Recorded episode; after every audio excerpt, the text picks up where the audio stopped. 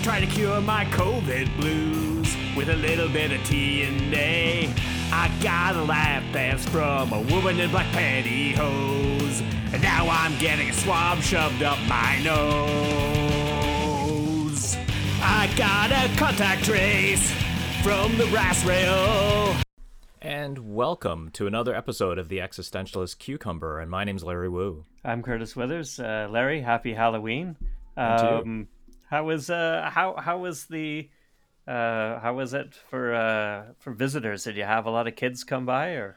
Um, for the most part, every year we we tend not to get too many kids because we're at the end of a block, um, and kids don't like to double back. Despite all the things I put out on my lawn and kind of say, "Hey, candy here," um, so I busted out the pro mashup costume as I mentioned. I went out as Doctor Deadpool. I uh, put a little table out for candy with the pumpkin, and uh, oh, this year my pumpkin.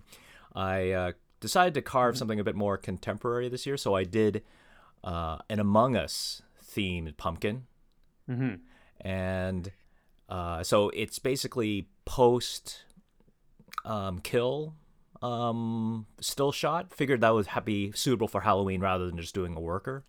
So it's got one worker standing next to the decapitated one with the little bones sticking out of their system, and um, the neighbors got a really good kick out of it. Uh, and uh, you know, figured, hey, why not do something a little contemporary? I did have some guy wander walking his dog, and he uh, noticed the pumpkin and he gave me comments about it.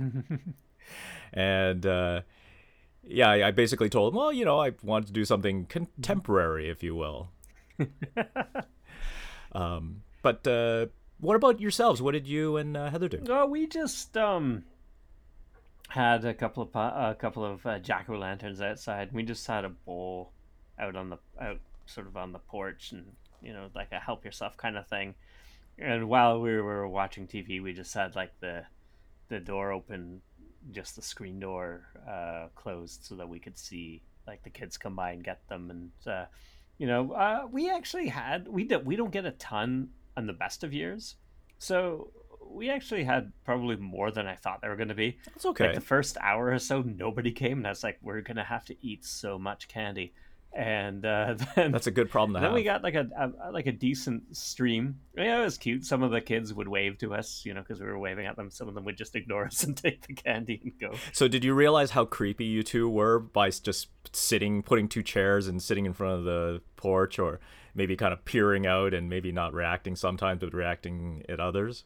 Uh, I mean, yeah, we probably we probably were like that, not by design. I think we wanted the kids to feel comfortable, but probably, um, you know, by the nature of us look staring at them through the door, like, ah, take the candy, hey, you know, like we probably were pretty creepy.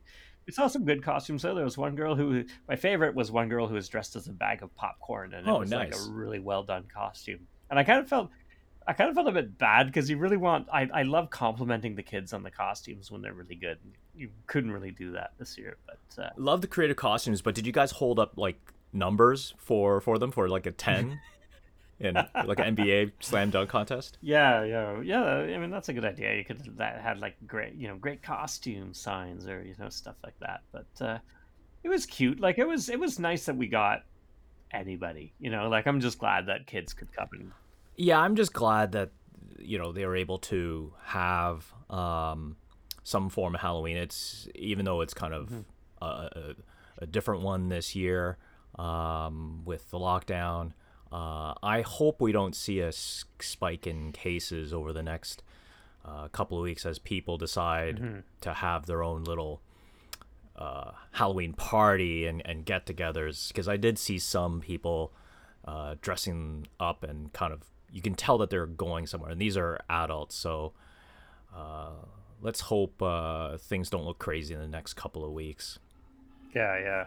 Um, so I have a new segment or a th- holiday theme segment, if you will, on the Existentialist Cucumber. We're going to call it the 5 and 15 because it is Curtis and I, and we're going to be able to do this very quickly. So it's probably like five questions in about 15 minutes or so. Um, I have it broken up in different categories from candy, music, characters, and movies about Halloween. Um, so this could expose quite a bit into Curtis's psyche. So uh, I hope you're ready for this, Curtis. Yeah, already. Okay, so in the first category is candy. So I need you to choose one or the other. Um, so first up is Tootsie Roll or Kerr's Orange Black, or also known as the Halloween Kiss candy. What do you think? Yeah, I'm gonna go with the Tootsie Roll. Like the, the those Halloween Kisses are the worst candies they ever. Are, they are so foul. They taste like glue. What's that? Oh, they taste like paper paste. They are. They are because they taste. They taste like paper. Like they really do taste like paper. That's not hyperbole. And the Tootsie Roll, I know like Tootsie Roll may not be the most popular candy, and it is similar in texture and style to those Halloween Kisses. But it, I, I find it tastes like candy at the very least. It's just what people don't want. It, it crosses that low bar. Yeah, and if one were to never had either the candy and they had one for the first time, trying to ask them to describe the flavor of either yes. one. Yeah. They're like, well, isn't it like it's like like molasses based candy or something? I don't know. Yeah, it's you know. it's it, but yeah, it's you're scraping the bottom of the barrel if if someone's giving you that and like you're not even trying at that point. Yeah. Um, ch- ch- you might just give me pennies. You know, might as well give me pennies. Oh, you know, definitely. Okay, let's move on to our next uh, category, which is music. Okay, Curtis. So Halloween song. I need you to pick one.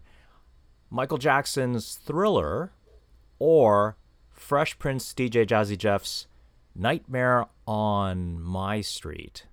So what do you think? Uh, thriller for sure. And and I'll let you even compare the two music videos together, uh, so you can use that as. Yeah, I mean it's like the thriller video is directed by John Landis. It had a it had a massive story arc for a for a music video. Huge. Um, and in fact, Heather and I today did a class, uh, like a Zoom class, on how to do the thriller dance. That that that part where there's zombies between the Vincent Price narration and and then and then Michael Jackson breaking into the chorus again, and there's that whole zombie shuffle. It's got everything. It's got like some air guitar. It's got like you know the the sort of like the shuffling forward, and then some snapping, and uh, of course the the uh, the the movement where he's got his hands. He's a zombie, but he's got his hands up almost like a werewolf, and he does that werewolf sashay with his hands raised. yeah, Nightmare on that My Street. You know, uh, it's a fine as as you called it, hickory dickory dock style rap. You know, it's it's kind of fun, uh, but it's no thriller. Uh, no dispute there. Well, so thriller it is, and uh, you're right. It's it's a, it's a, it was a huge song for the time, and like the biggest video at the time. Okay, let's move on to movie villains. So this is pitting up 1980s movie creatures Ghoulies versus Gremlins. Um, I like I love Gremlins because uh, again, it's it's another one of those movies that sort of like can be a Halloween movie or a Christmas movie. oh, you're right. Yeah, that's Christmas, true. Uh, the original one, and um, that uh, Gizmo was just too cute. You know, like he was like he was kind of like the baby Yoda for his time. I remember, you know, everybody had like I think even my dad had like a Gizmo, like a little Gizmo posable doll. You know, yeah, everybody right loved on. the Gizmo. That Ghoulies we were talking about it before, does have that classic toilet scene, which I think. So maybe maybe for like best scene, that one, that scene is the best. But I think overall, Gremlins is uh, is is so good. To here, so really, we're talking about Spike in terms of the Gremlins. Spike. Yeah, he's the one who. Yeah, he's a, he's like the the the Mogwai at first. He's kind of a bit of a dick, and then yeah, you know, when all the other ones turn because because what is it they get uh uh they they they stay out after midnight yeah yeah they yeah. get fed after midnight and then uh or that was it they eat after midnight? Yeah they, yeah they eat yeah after midnight. there's no bright light kills them water makes them multiply and eating after midnight turns them into into the gremlins. But arguably and, uh, speaking uh, any time after midnight is after midnight. You know what i mean? Yeah. They don't they don't expect you they don't expect you to rationalize it. Yeah it's really it's kind of dumb. I guess if they said if they said not between midnight and 6 a.m or something like that and we don't even have to get into time zone issues with with what what midnight are you talking about? Um but but i have to um, kind of comment on ghoulies. If you ever get a chance to go back and rewatch ghoulies it is the most ridiculous uh, storyline. Um it's these this group of kids go and they actually conjure them up. So it's not just the one creature coming out of the toilet. There's actually many of them. I remember a lot of a lot of like black sort of goo coming out of their mouths and stuff like that. Yeah. Yeah, there was a, there was a few of those creatures that were running amok in. But sticking with the uh, movie theme, let's continue on. So this is actually a movie, and Curtis, I need you to let me know what you think if this is truly indeed a Halloween movie. And so just give me a yes or no. And the movie is the Rocky Horror Picture Show. So think about that one. Um, hmm. I'm gonna say yes. Okay. Um, I, I I don't know if it's like a Halloween movie the same way that uh, um, you know, a Christmas story is a is is a Christmas movie kind of thing. But like I think like it's just it's got a Halloween vibe. Right, right, right. You know, it's the, the dressing up. It's the sort of like creepiness sort of thing. You know, and it's fun. So I think it's got a Halloween vibe. Well, my thought is that Rocky Horror Picture Show is to Halloween as Sound of Music as to Christmas holidays, right? It's it's always shown during that time. Uh, like you're never gonna see Rocky Horror Picture Show during the summer solstice or something like that. Mm, yeah, yeah. I think that's a very good analogy. Yes. Yeah. Because there's other movies that have that um, stigma to which is you know like Love Actually. Is it a Christmas movie? Is Die Hard a Christmas movie? There's there's all these things that are going on. Right. Um, That's right. Yeah. I, I guess one other one would be uh, The Nightmare Before Christmas. Now, it did get released during the Christmas holidays. oh yeah.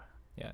Um, and so that one's probably more of a Christmas story than a Halloween one, even though it is Halloween Town trying to discover Christmas. So let's move on to our next uh, final category. So this is another character. I was going to say villain, but maybe not villain. These are probably tragic characters or just in the movie in general. Um, maybe this is the, could be the battle of the sexes, though one is probably sexless. Or uh, in any case, um, Stephen King's Carrie, the character Carrie, or Hellraiser's Pinhead. Uh, I think the th- like Pinhead is definitely the more sort of um, you know, frightening character. Uh, you know, but I think, I think, I think, I think Carrie. I like Carrie because I think Carrie. Carrie is is you know if you've ever been bullied in school or you know ever ever sort of like felt like uh, you know you were you were being you know you went through a stage of your life where you were like kind of being disparaged and Mhm, right. you know Carrie is very relatable no, no, definitely. and uh, you know I think uh, I think that kind of makes it a more compelling character and like like Pinhead is like you know sort of cr- crazy powerful evil sorcerer type thing whereas Carrie is like very relatable right, with her parent uh, pushing her to Yeah. limits. Um, where one's a, a horrible demon and the other one's just kind of like a, a haunted soul, if you will, with Yeah. extremely great powers that, um, you know, push to the limit and just decides to go run amok. Yeah, but I don't think that she seeks out to to do these things until she's kind of pushed, right? Like I think like had right. she had a a less tr- less traumatic life, m- you know, her powers may have been remained latent, or you know, That, that's right because it's it's almost like the the mutant story where she gets stressed and pushed to the point where they awaken. Um, but also Pinhead is also a tr- bit of a tragic character if you kind of explore the later Hellraiser movies. I think there is like an origin story for him. I haven't I haven't I haven't uh, gotten that far in the Hellraiser oeuvre to be You mean, honest. you mean haven't uh, gone down that rabbit hole yet? You mean you also haven't read fan fiction and, and anything else that comes along with the Hellraiser theme? But uh, Yeah, I, I, I don't know. I, I think uh, we just gotta look into Curtis's uh, psyche with today's Halloween Uh, five and interested to hear fifteen. Um, but uh, I think that was kind of fun, and we'll probably do that more often. Whether that or we'll um, we'll make Curtis crack. I hope we we don't. But uh, Yeah, there you go. It's the yeah. I feel so vulnerable now. um, why don't we move on to the headlines? Um, so some starting it off the top, some tragic news. Um, the reporting of the death of uh, actor Sean Connery, um, probably best known as the first real 007 for a lot of folks. Um, and uh, he was in his 90s, wasn't he? He was he was ninety. Yeah, he was ninety. Yeah, we'd also be Um, so lucky. So yeah, I mean, if you can make it to ninety, that's you know you've done well. Yeah, with bodies of work that include obviously all of the James Bond, League of Extraordinary Gentlemen, to the same. Um, but he does have that one movie, The Rock. Uh, you know what? I, I The Rock is actually pretty pretty popular. Like uh, I did notice on Twitter, like a ton of people were referencing that as their Sean Connery entry point. You, Oh, you know, people who are who are younger than you and I.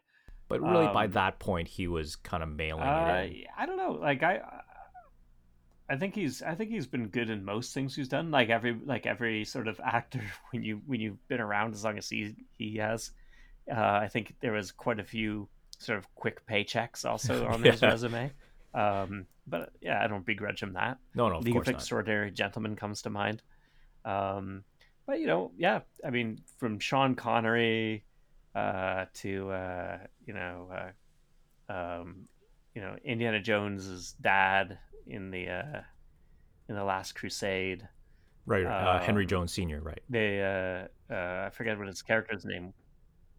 Yes, that's right. Uh, I forget what his character's name is, but the character that he he uh, played in the Untouchables, obviously, I think it was Jimmy uh, Malone. was was uh, was a iconic role for him.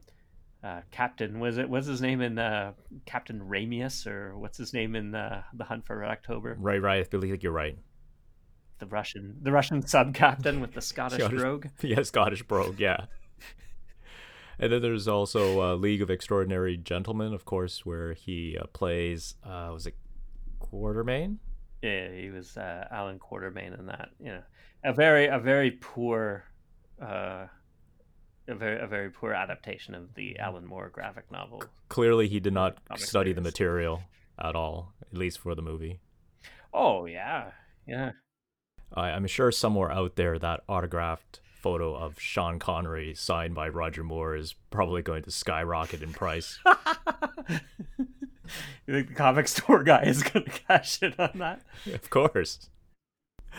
but why don't we just move on to the headlines? So, uh, this headline also has much to unpack, um, just like any other headline that we review each episode. So, this one goes Billionaire blasts Gilligan's Island theme song at neighbor in petty dispute. So the story is there. These are two extremely rich folks that um, live in what I can only assume is a gated community, um, and th- one neighbor, and let's just say neighbor A, um, installed some type of art piece on their property, which is like this tall, light up glass installation, and there's like netting that seems to protect it, I guess, from birds flying into it. Um, but the point is, the neighbor complained about it because it was blocking kind of their view of the ocean. Um, called the city, and the city inspectors are also kind of complaining and saying they're violating um, city codes with that art piece. Um, so, what does neighbor A do for retribution? He starts playing the Gilligan's Island theme over loudspeakers, like aimed at his neighbors, and in hopes of him dropping the uh, investigation. That's right on uh, on repeat. Uh, And it's just that perfect song because it's that really annoying sea shanty style song to it that really bothers one. it's it, it's it's it's great. It's a great theme if it's going to be played once before a Gilligan's Island episode, exactly, exactly. and only then. Only then. and But it's also the length of the song because the it's it's such a short song that you don't even have any break from it because it just starts up immediately. You know what I mean? Yeah, it's just like yeah, when it's that short, then it starts up again. Uh, what is it like like thirty seconds long or something like that? Yeah, that would just uh, drive me crazy. I, I think uh, Bonkers. you know, as you know, Larry, um, probably you know, watching Gilligan's Island as a as a, as a as a youth. There's two versions of the theme song as well. Oh yeah, that's right. So the question really is, and it doesn't explain in the article, is whether or not he was blasting the original theme that says at the end and the rest, or the later theme where they actually sing out the professor and Mary Ann, because that's very key. Yes. Uh, because I, I don't understand even the, the later song just makes more sense like from from just a musical standpoint it it sounds better Yeah, the cadence works. The ca- like it works with the rest of the cadence of the song. Plus, it gives two, two, two very major characters, who are inexplicably glossed over in the original version. They're they're due. and and they'd be so, So- screwed without the professor i mean like he invented everything to keep the yeah, survival the professor, like you know, with the coconut radios and and whatnot. Like, yeah, he was he was central to their survival for sure. and you know that he probably created some kind of still for the Howells for their cocktails right like so he probably got paid handsomely hmm Oh yeah, yeah, for sure. So I I think I, I would if it was me, I would be more annoyed. If if you didn't know anything about Gilligan's Island, they would be equally annoying and it wouldn't matter. But if you knew something about Gilligan's Island, you'd be more annoyed by hearing the first one over and over because you'd be like, why did they say and the rest all the time? Why could they not say the professor and Mary Ann? And it would just and and you'd be reminded of that constantly because it's a very short song on repeat. But how does the neighbor A, the one that's blasting the music, like tolerate it as well? Because directly or indirectly, you'd still be able to hear the theme go over and over again, no matter how much of a fan you are. I mean, or is he just like, I don't care if as long as they go down, I'll I'll sacrifice my sanity if I can bring them down with me. Because this guy sounds pretty petty. Oh well, yeah. the- These these guys are billionaires that just want their own due, but still, Gilligan's Island, you know, for any even an hour or even twenty minutes. It's pretty. It's it's it's it's it's you know, it's a funny story. It's also kind of sad that people like that that exist, but you know, So let's move on to the next headline and away from uh, the USS Minnow. So this this next headline um, kind of falls into the same category as like Tiger King with Joe Exotic. So uh, and it's one of those Florida man dot dot dot meme stories. So man mauled by black leopard after paying for full contact experience. So a you paid for full contact experience and now you're complaining that the cat attacked you. So Florida man who paid $150 to get up close and personal with a black leopard is now suing the sanctuary that made it happen after the animal mauled him instead of submitting for pictures and belly rubs.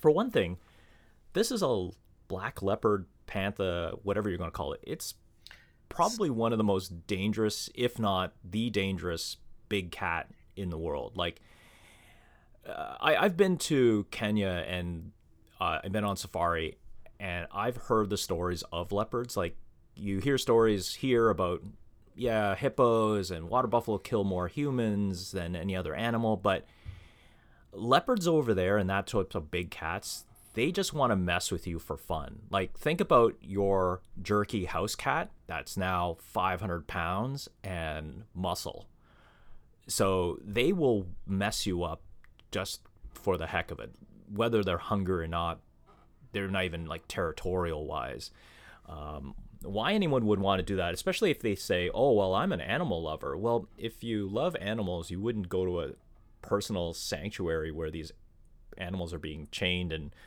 um, you know provided for your own belly rub selfie experience. But um, it, it is a weird story coming out of florida.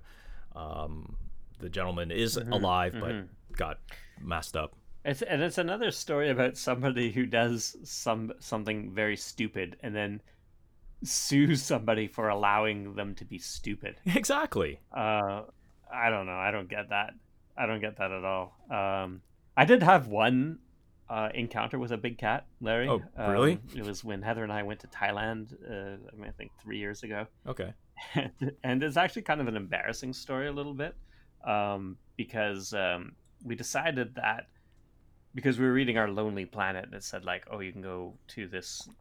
Uh, there's a place north of Bangkok that has like a lot of temples and stuff, and then you can also go and ride elephants. And I just pictured myself like, you know, riding on an elephant, looking very majestic. Uh, so I was like, oh, we should do that. So the, the the cab driver that we had for the day, he took us to. He was like, all right, and he took us to the to to the uh, elephant riding uh, venue, uh, which was pretty sad, and I felt pretty bad about it afterwards. Uh, I kind of wish I hadn't have done it. But the other thing that you got with your like uh, entry fee was you got to get your picture taken with a tiger. Oh. So they had this tiger, and it's got this massive metal collar around its neck, and it is drugged up on so much stuff. And, Oh, boy. You know, you you you they they ask you to touch it, so you put your hand on it, what? and then you get your picture taken, and it's just so doped up. And I was like really scared to put that my hand on it. So the picture is of me, sort of like like with my hand very gingerly on it, sort of sort of shying away from it, and then this really doped up leopard like barely looking at the camera, and uh, and I just felt awful afterwards. Like I just felt like I was I was uh, I had uh, bankrolled sort of a very shady exploitative business um, and that was my one thing with and i was and i was so scared i wouldn't be paying for the full contact ex- experience to be with a jungle cat i think that's insane Well, and that's the thing because uh, the cat here in question, I don't think was even chained up. It was just in its Yeah. enclosure. The guy entered, and whatever triggered the cat, yeah just he just started growling and just went off on him. Um, whether it was just the the cat's breaking point or or whatever the case is, like I, I get the sense that this cat was also bred in captivity. I don't think it was drugged up like your experience. Just don't do it, Florida folks. Just don't. Uh, moving on to the next and final story. Uh, big story, season two Mandalorian premiere. Um, very exciting. Uh, I was looking forward to it. Uh, Curtis, what did you think? uh, I, I enjoyed it i think it uh, it it picked up nicely where last season left off uh, you didn't get to see uh, much of a, the child didn't have a, a big role in this episode, but uh, the the, Ma- the the Mandalorian uh, does some pretty good uh, um, ass kicking uh, right off the right off the hop. So that was nice to see. Uh, there's some good callbacks. Uh, R uh, an R five unit who looked a lot like R five D four with a much better motivator. Oh yes, no, no. Uh, but before we continue, um, if anyone has not seen it, let's say spoilers from this point, so you might want to advance it the next three minutes or so. But yes, R five makes an appearance with the um, burnt out plate on his head unit there, um, just for a little uh, little nod for the. Fan- yeah, there's quite a bit of fan service in this episode. Obviously, with the return to Tatooine. Um, obviously, there's lots of familiarity there, Tusken Raiders and whatnot. Um, but the the big thing is, is this episode they the Mandalorian finds himself into um, this small port town, uh, mining town, and the uh, marshal or kind of the, is played by Timothy Olyphant, which is fantastic. Um, is donning dun dun dun the Boba Fett Boba Fett armor.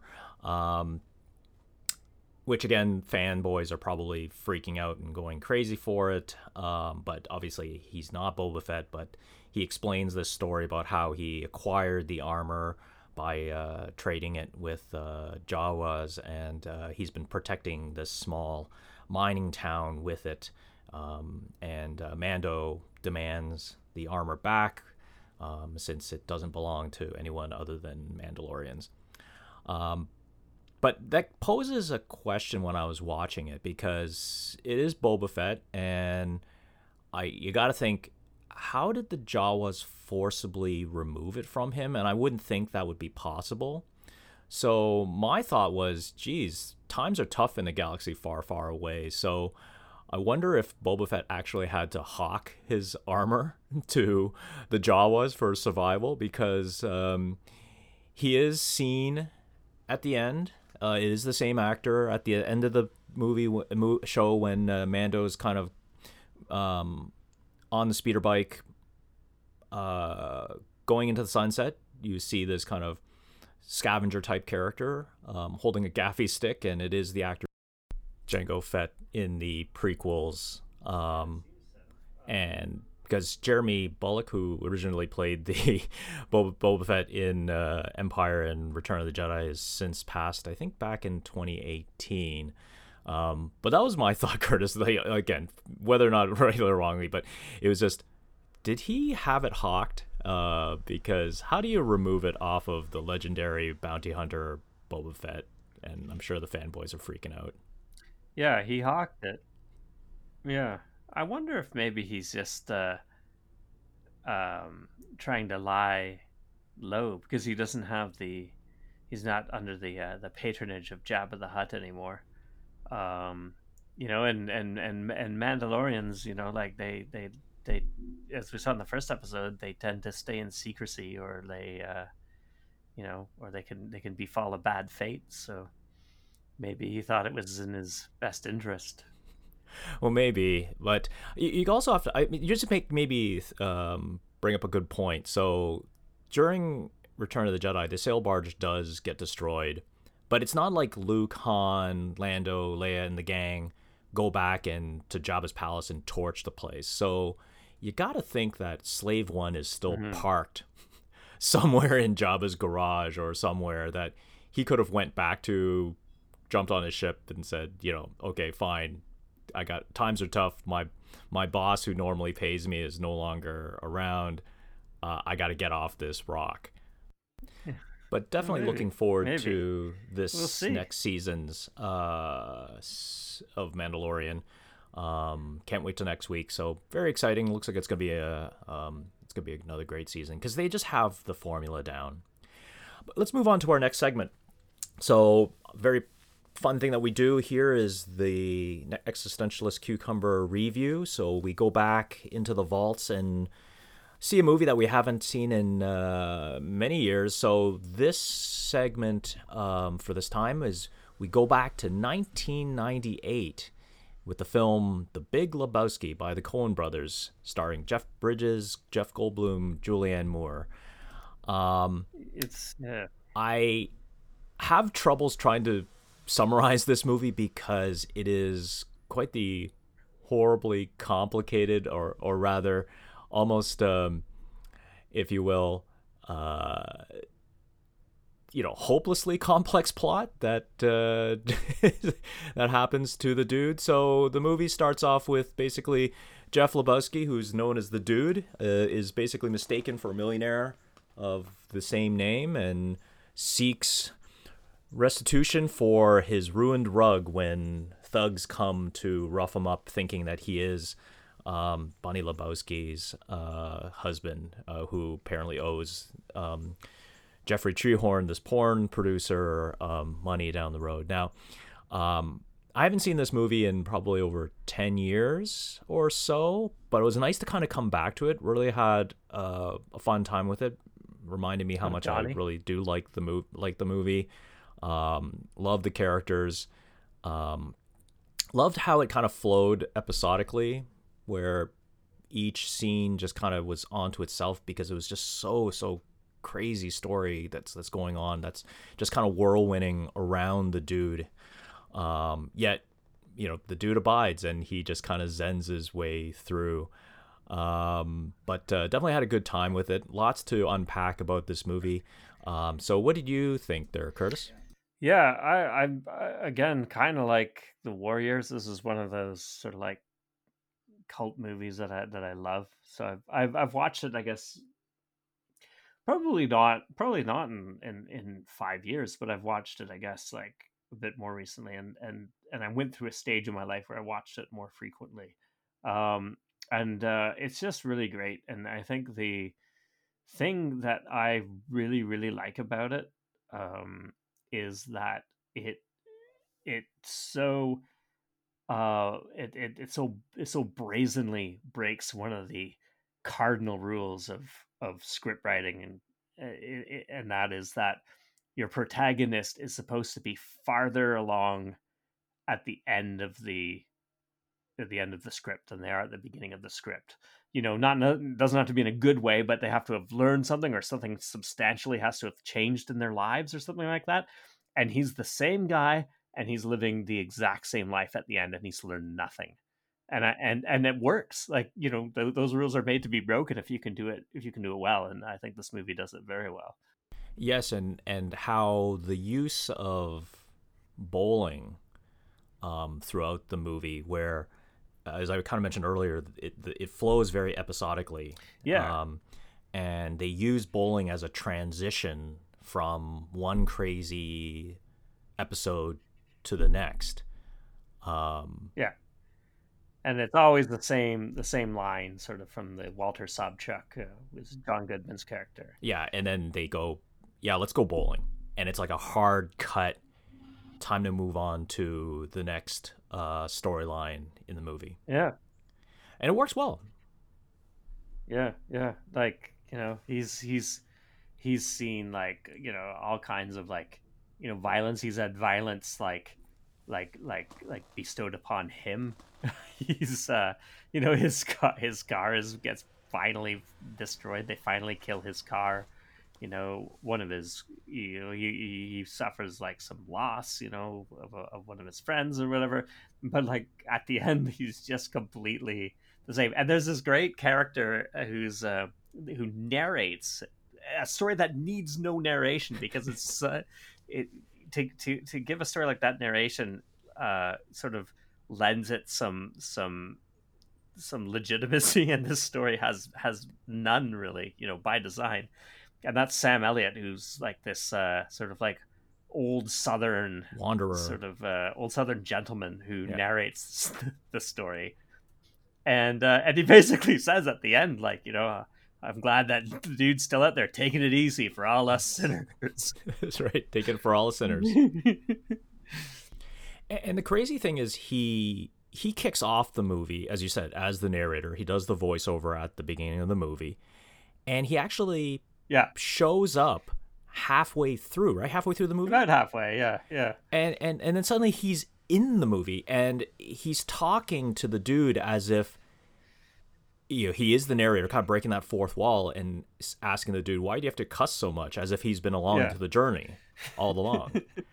um, but it, it is a fantastic use of him. But it, it's it, it's also interesting because he's also dressed in full on like Sam Elliott spaghetti western movie as he was plucked and then plopped into this movie um, as, as this narrator. But I also want to point out how much of a cultural impact this movie has taken where you actually have conventions. Oh yeah, yeah. People dress up in bowling gear and drink white Russians.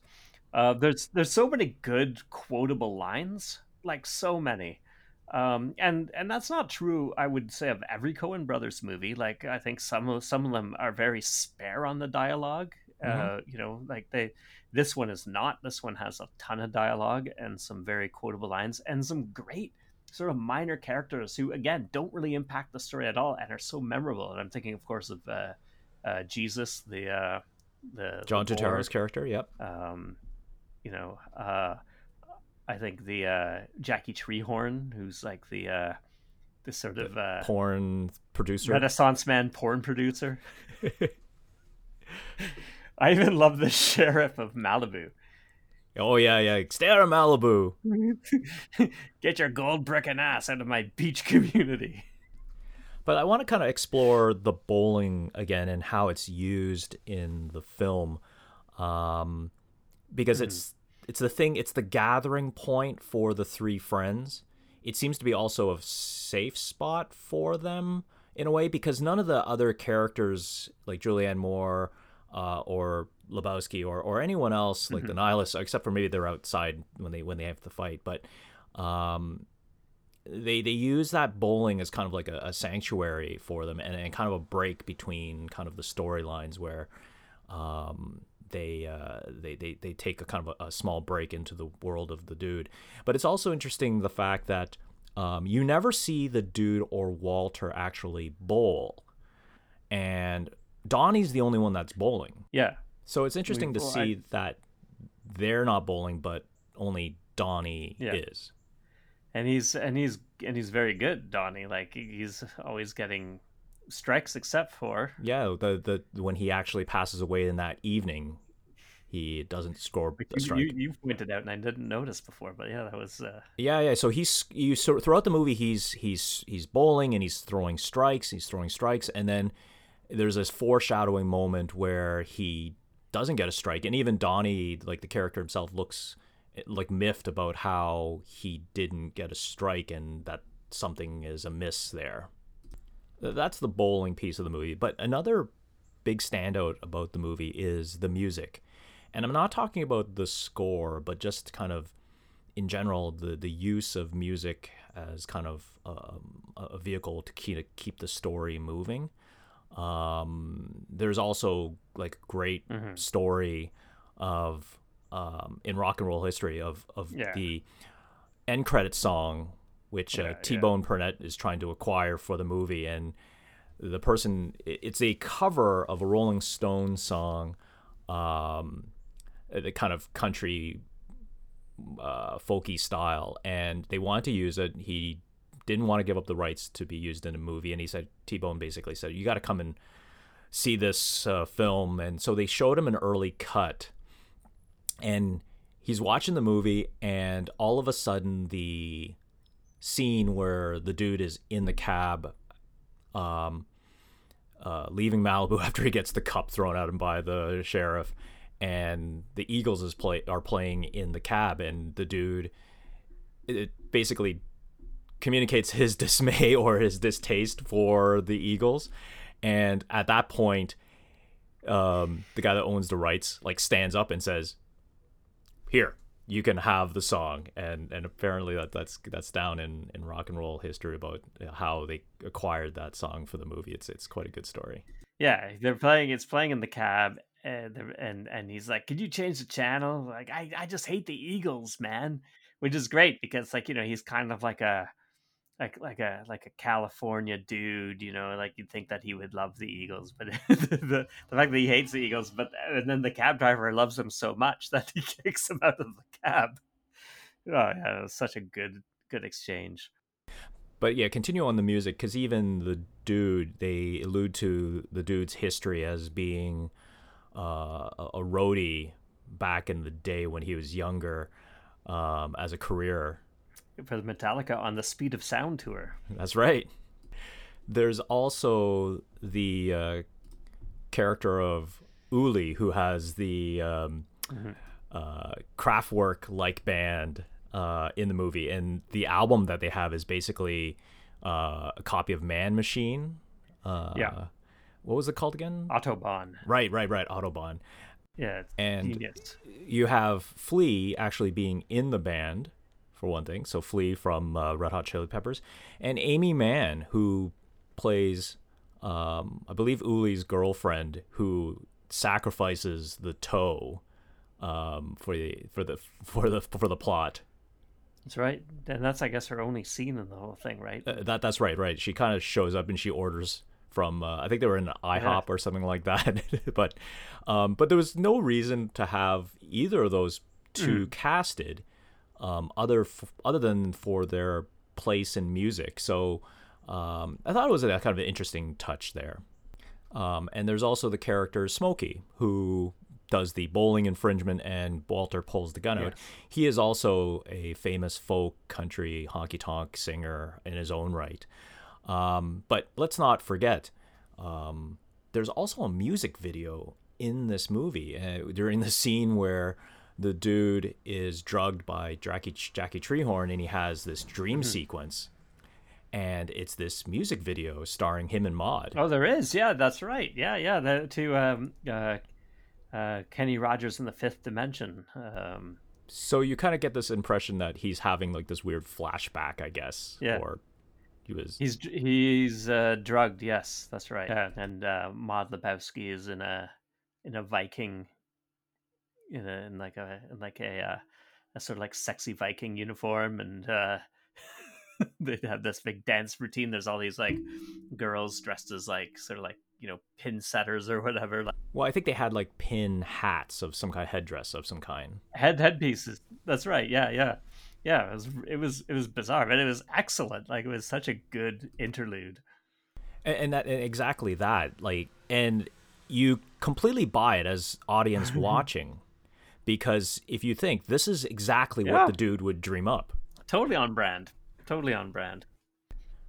but i want to kind of touch upon a point that um, we were talking offline that uh, heather brought up and that is the big lebowski is quite the dude movie and if i guess if you go back and look at a lot of coen brothers maybe they are very dude centric it is the 90s Um, but there there aren't many female characters in the movie uh, other than Bunny Bunny Bunny Lebowski. and yeah. uh, Maud Lebowski, who plays a very interesting character. Um, and I, I read in an interview um, that she, when, when you when you watch her performance, she you think she's speaking with an accent, but it's she actually it's not. She actually calls it an Mm-hmm. affectation, I guess. Yeah, like a posh affectation. Right, yeah. right, right. Like you know, um, super rich, artsy character. But uh, yes, there, there are not many strong female characters in the movie. But it's also that it's an interesting fact that everyone around the dude, other than Donnie, is like completely reprehensible, Mm, yeah, yeah. and it, it's it's adds to the chaos of of the dude's story where uh, like they're just not really nice people around the dude who's a zen master here um and It is. It really is. Yeah, like they're very. uh they're very yeah. Walter is very aggressive. Uh, he's a Nam veteran. right Um, you know, it's gun. Yeah, guns are guns are. Uh, he's like a shoot first, ask questions later kind of guy, and he has like a massively inflated opinion of his intelligence, uh, which gets him into trouble a fair amount. and and it's the whole thing about him not being able to let go about Vietnam or his ex-wife right That's right. where he's he's still Jewish because she's Jewish. And he continues that storyline and and it's it's really interesting how the character That's right. evolves. Yeah, yeah. So he is uh, he he's he's that that uh, and and uh, they had a similar character in this in this regard in uh, the marvelous uh, Mrs. Maisel. It's the the it's the convert who's more observant, you know, to the to the to the point almost of, of comedy than like in this case. It would it's a it's a convert to Judaism who's more observant to an almost comedic level than than like you know people people who who who've been Jewish their entire lives who born Jewish. You know, this this this guy is like a late convert, and he's like, you know, hy- hyper uh, hyper observant. And they, they have a character like that. I think it's uh, uh, uh, Mrs. Maisel's uh, sister-in-law who converted to Judaism when when she married uh, married her brother, and is and and drives everybody nuts with her uh, with her level of uh, commitment to to to the tradition. And that's kind of like what Walter's like. But it's not only just the religion. There's also the scene where sh he's taking care of her dog. Yeah. Oh yeah, he's completely yeah, like he's completely henpecked. You know, like he's he's this guy. He's got this tough persona. He's got his own security business and all this kind of stuff, and he's completely henpecked. And it's also interesting how he's a friend of the dude's Yeah. for his place Oh yeah, like he'll pull a on Smokey, no problem. for the bowling infraction. cross the line, toe over the line. That's right. Yeah, and this is how seriously he takes his league the league games. If it was That's a right. league game, he might not have done anything, but because it was a league game, it counted in the in the bullshit standings or whatever they do. He pulled a, gu- a gun on. him. right. Yeah. Yeah. But it's also interesting, all the, like you say, all the little characters that are in the movie. Uh, I'll point out one, and that is uh, the dude's landlord, who invites him to this perf- art performance piece that he's running, and all three of them go right. Like it's dude, Walter, Donnie Oh yeah, that's right. Yeah, yeah. and it's this and and it's not like just a mention and it's just them talking in the stands no it's them actually watching this performance talking about something that's happening in the story and it's this bizarre one man art piece that's going on They do, yeah, yeah, yeah. They all, yeah. Walter shows up in a suit. Like That's they right. take it pretty seriously. oh yeah yeah and and they're, they it's just it's just bizarre it's like it, it's non-spoken word but it's like interpretive dance i guess is that what they call it Yeah, Yeah. it's like like a dance cycle or whatever. He's wearing like he's dressed like a like a sprite or a fairy or something. yeah And and like even Walter when he's like because he's you know he can't help but like keep hat- hatching his plans like while that's going on. But even he says like we'll do it after this. you know like. He, even he's gonna he has respect enough for it that he's gonna stay for the entire performance That's right. There's also that other character, the private investigator, another character that just kind of shows up out of nowhere. And the private inves- investigator is Yeah. hired by Bunny Lebowski's parents. that's right the Knutsons Right, right. And to kind of uh, bring her home, I guess, in, in a way. Um, and he's just following the dude around. Yeah, and he's he's great too because he's he, he thinks that uh that the dude Yeah, it's playing both sides, right? Um is playing everybody. Yeah. He think he, he thinks he thinks the dude is, is like is like playing 3D chess, He has this mastermind. and the dude has no idea what's going on at all. But but but to your point, that's the thing, right? Like as the hero in this journey, the dude doesn't really change his position in life from the beginning of the movie to the end. Like he's still the dude. Yeah, Maybe the dude abides. yeah. Oh, there's just so much good, so much good detail in this movie. One more thing I want to touch upon before we um, uh, sign off on the Big Lebowski is the interesting use of time or out of time, and that whole concept uh, i- is throughout the movie, right? Like, let's first look at when the movie takes place. Um, they filmed in 1998, but the movie itself takes place um, in the late 80s, I guess shortly after uh, Desert Storm and um, Saddam Hussein's in it, It's like Saddam Hussein gets mentioned a couple of times, and and, and the music video. he's in the video as Yeah. the as the guy who's who gives you your shoes at the bowling alley. That's right. But it, it's just the use of time and out of time where if you look at the dude's character, he himself and his attitude is not something you'd see in kind of every day. Um, Walter, who's also stuck in Vietnam, stuck uh, with his ex wife, also has that concept of being out of time. Yeah, I'm not too sure. I don't. I yeah, I don't know why they they. I mean, it was it was it was relatively close to the time. Maybe when they started filming, that it was the Yeah. sort of that time. I don't know.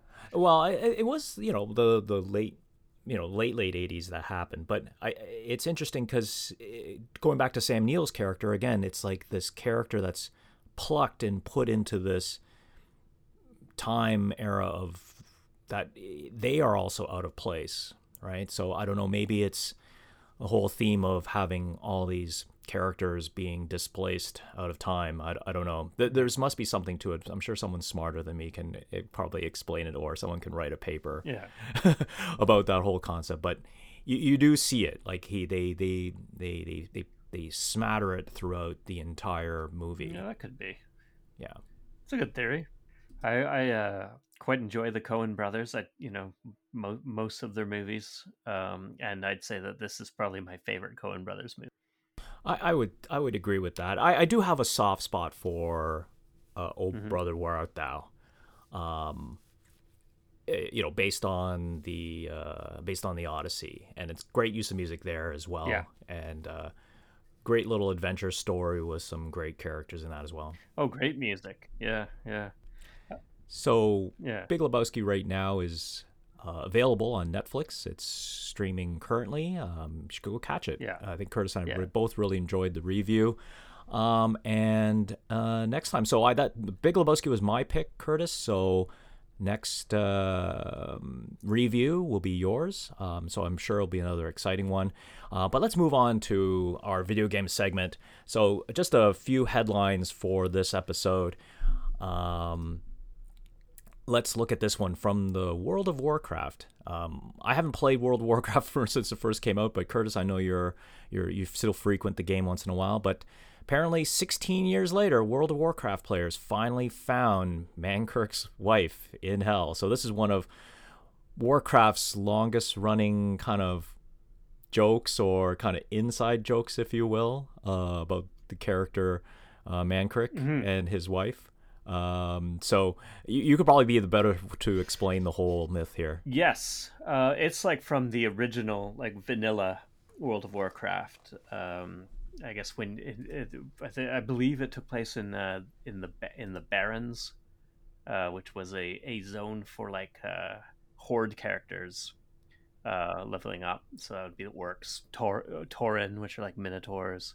So they're like the monster guys. Um, and so Mankrik was an orc who uh, uh, gave you a quest and uh, I think was searching for his wife. And I think you find his wife's. I think you find his wife's body, and he becomes quite disconsolate. Yeah, Yeah, you, you Yeah, find find you find an orc, dead orc woman. And it's labeled beaten corpse. beaten corpse. corpse. That's right. Yeah, and uh, and I don't know why this particular quest. It didn't. It did like when I did it. Like when I first played it, it was just like a means to an end. You know, to get some like golden experience points. I don't know why it sort of like captured the imagination of of the of the WoW community. Warcraft players, but it became an inside joke. Like it became a very, you know, this is pre internet memes, right? Like, Yeah. But it became it became, I guess, like whatever version of internet, like I guess on like the Blizzard like bulletin boards or whatever. It became like a like a like an inside joke, and uh, and and and like Blizzard to their credit, yeah, they they they they they will they will run with those with these fan inspired inside jokes. And and and then and Mankrik himself, um, when they did the Cataclysm expansion, which total which remade sort of like the original uh, uh, continent, uh, uh, the you know Kalimdor and Azeroth, uh, and and and you know revamped them and redid the quest lines and stuff. So his quest sort of takes place like the Mankrik quest takes place sort of after that original quest, Mhm. and he is uh, a lot more um, of a, of an active. He has a lot more agency in this quest. Like, and I guess he's getting vengeance on the. Um, uh, I forget what the creatures are. They're like quillboars, I think. The quillboars who killed his wife, and he's got like a big sword and a, and a flag and all this kind of stuff, and he helps you kill them and stuff. So they've kept him around, and he's and he's like turned up like a couple of other times. So I'm glad that they've continued. and finally had some closure. Apparently, in, in the Cataclysm expansion, they I guess they created this spot for him, and there's actually a monument to the dead wife, and it was given a name. I think they named named, named her Ol, Ol, Olga at that point. Um, Yeah, yeah, that's right. Yeah, yeah, I think so. Um, but yeah, you don't, you never got to interact with her, which I guess now you, you, I guess you Right. do. Or so apparently, in the she's tr- she's now an NPC trapped in Warcraft's uh, version of their afterlife called the Shadowlands. So um, apparently, Yeah. that she's there, and you can go and chat with her, and maybe yeah, she's well, part, I'm part of the story. that they keep uh, that, that that they keep it up, that they keep up these things. Well, say what you will about Blizzard. Like, Blizzard makes really high quality. To try to cure my without COVID blues with a uh, little bit of tea and A. I got a I lap find that dance really from a woman in black the pantyhose. So and now I'm getting a swab shoved up my nose. Like you said, just kind of. I got a contact trace from the brass rail. 16 years is a long time for finally to kind of have a payoff, especially in a game. Yeah, yeah. Well, it's kind of curious. Like World of Warcraft was not the first MMORPG; it's probably the biggest now. But you know, what about games like EverQuest? Like I guess some older ones. Well, a lot, a lot of them are still going um, in various forms. Um, a lot of them have gone free to play. Mhm. Um, I'd, EverQuest, EverQuest two, maybe I don't know. Uh, I'd have to check. I mean, it wasn't that long ago that Dark Age of I, I, noticed Dark Age of Camelot is still online, and that game is is Yeah, ancient. that's Like, old. I, I was I was playing that like years before World of Warcraft. I guess there's some people who still are invested in it somehow. Uh, but I mean, yeah, the, when it comes to the paid MMORPGs, it's World of Warcraft and Final Fantasy in North America. There might be ones in in in uh, in Asia that are still going, but uh, but World of Warcraft, Final Fantasy 14, and then I think everything else is like some some some version of free to play. And I think even WoW and Final Fantasy 14 have have very limited free to play models. Like you can play like up to level Right. I think like in Final Fantasy you can play up to level 60 for free but you can't join a guild. You can't, you know, right, right, right. you right. can't do a bunch of stuff. A lot of the com- uh, com- community type things that you one would do. But yeah, World of Warcraft has like really, really stood the test of time, and yeah, still coming out with expansions, and yeah, it's amazing. Yeah, you know what? I, I actually forgot. Final Fantasy eleven is still going, which was their the first Final Fantasy MMORPG, and came out with with a with I think new content relatively recently. Oh, right on. So I think I think you know I tried playing. I actually tried playing it recently, and I couldn't. I couldn't. It's just too old and clunky for my liking. But like I think there's people who who still absolutely love it. Well, there are people that just hang on to the community as hard as they can, right? But I'd be interested to see if. Oh, and the Lord of the Rings online is still going. I just got an email about that. Okay. Uh, um, EverQuest two. I think it's still. I think it's still I think it. I think it's still running on some server somewhere. I think you can still well, play it. I'm sure because like EverQuest back when it first came out was so huge. Like it was mind-blowingly big. People were jumping onto it, like having elvish weddings and whatnot. But it, it really kind of bonded a huge community together. Yeah, it was. It was quite big. Yeah, yeah, um, yeah. Warcraft kind of really sort of you know at, at its absolute height like warcraft was was massive.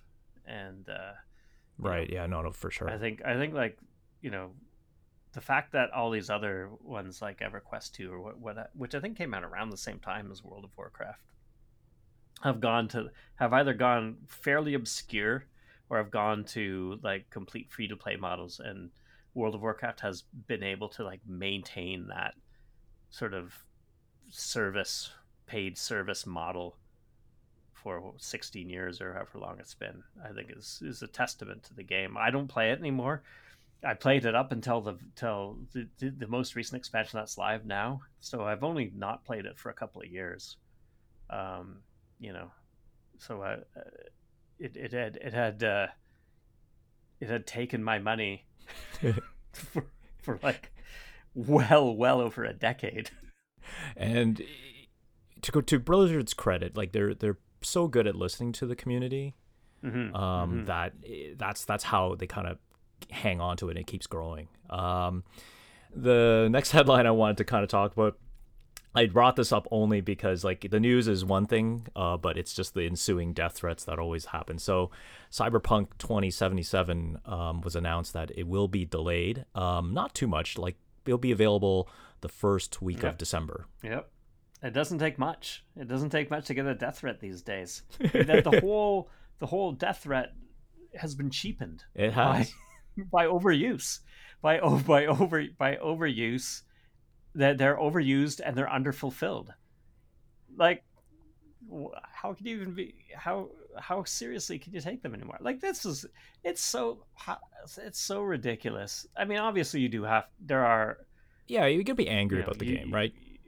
We joke about it. I mean, I know that that, that you know it, it it can be serious, but like death threats over a, the delay of a video game, it's it's insane. And, and it's not even like a, a long delay. We're talking this is a delay measured in weeks. Yeah, Yeah, you know, what I mean, like it's not months or there's a indefinite delay or whatever, but still, like it just doesn't take much to get them, and uh, and like I think the people who are who are issuing them, like the like you know the people who are issuing those death threats for Cyberpunk getting delayed, they're not really issuing death threats. They're essentially just saying they're disappointed that it's getting delayed. Exactly. But because of the ubiquity of death threats, that's the method that they've chosen to to voice their display you could threaten to kill them over the over a video game getting delayed a couple of months or what.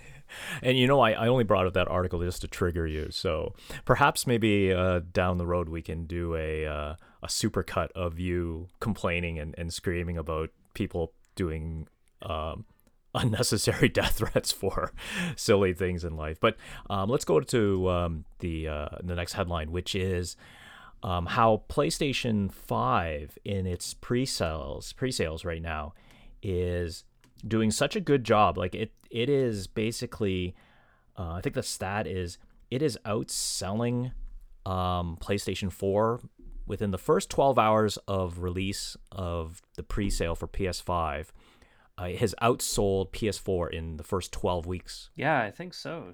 Yeah, and that's you know whether or not that's explainable because of the time of how well we can do pre-sales now and how well equipped they can do to accept pre-sales, but I find that I don't know if that stat is kind of misleading because um it, because the PS4 by any means is not a flop. I don't think it was not an anticipated one. Sure, the PS5's anticipated, but I, I, I don't know how you know that stat could be read into. But I think it was still worth noting um, that it, it's there, there's this big demand for it. Uh, I'm still gonna wait for mine, but um, it sounds like uh, it's it's doing a pretty good job. And and whether or not that's a barometer of how well it's going to be doing against the Xbox or um, we'll have to see. Uh, uh, but one thing I did do is, um, and this is kind of a note for everyone out there who has PlayStation 4 with PSVR. Um, right now, there's a website uh, available that you can register your serial number for your PlayStation VR on PS4, and they will ship you a free adapter. And I'm not sure how it's going to interface. I think it's basically a new box so that for those that have it knows that there's a box that goes from the head unit uh, in between the head unit uh, the ps4 and your tv so uh, apparently that is not compatible to have the camera work so um, for those that want to continue using PSVR um, onto PlayStation 4 without on 5 without use buying new hardware, um, can register for this, and apparently they'll be shipping that out. So um, in anticipation of, of, getting a PS5, I, I figured, okay, I'm going to jump on this and, and registered myself for uh, one of these units. Um, but uh, other news that came out of PS5 was um, from Ubisoft. There is a list of games that will not be backward compatible. So um, I, am I'm, I'm glad that the PS uh, VR is going to be some backward compatibility, but this list probably will anger a few folks, especially if you're a fan of the Assassin's Creed uh, series. Um, you could probably go out and search for that list yourself. I don't have it in front of me, but it looked like a pretty extensive list mm-hmm. Mm-hmm. of games that uh, um, will not work um, right away. Now, whether or not they just didn't want to patch it or there's a, a technical constraint, but that seems to be uh, the reality for many of these uh, games for PS5. What about uh, what about what about uh, Drake's Fortune? Oh, I'm not uh, sure about that one. The Uncharted games. Surely, surely all the Sony games will be. Oh, I, I, I'm, I'm sure they would. I'm sure they'll issue a patch or you know a digital version that you can download will still work perfectly fine for it. But if you're a fan of Assassin's Creed, that's all right. I've already I've already beaten uh, well, Odyssey. Well, there you go. But I don't even play it on the PS5. Yeah, but also it's not exactly everyone's going to get rid of their PS4. They'll probably still connect oh, it. Uh, as soon as I get my PS5, it's uh, kicking it to the curb. Oh. I still have my PS2. I don't throw anything away. I have a Sega Saturn. Oh, nice. like I, I don't either. I our cottage is where old video game systems go to die. So I I have our not play not PS One but the original PlayStation. Mm-hmm. Right. Yeah. Yeah. Still sitting at the cottage, and uh, I went to the EGLX uh, video game show um, last year. I think pri. So this would have been before the Final Fantasy VII demo was made publicly available, and they had a booth there where you can li- sign up, line up, and play through it. And I was telling the guy I was playing through. Um, this would have been uh, two summers ago. Uh, Final Fantasy VII back on the original PlayStation, and he he also asked me PS One. I said no, we're talking PlayStation. I, I and I explained him to him that in order for my unit to work, I have to put the disc in, turn it on, and actually flip the entire unit upside down, and that's the only only way that the the, the unit will actually play games. It's quite hilarious. So those so those that know about this issue or this bug, uh, you know, he, he gave me a he gave me a nod. He goes, "Oh, I, I totally know what you're talking Bring about." back some memories. Yeah, yeah, for sure. And this closes out another episode of the Existentialist Cucumber. Thank you for listening, and thank you if you're listening on Spotify. Um, hit that follow button and uh, let your friends know. See if they're interested in listening to our ramblings. Um, so until next time, talk to you later. And sometimes a cucumber is just a cucumber.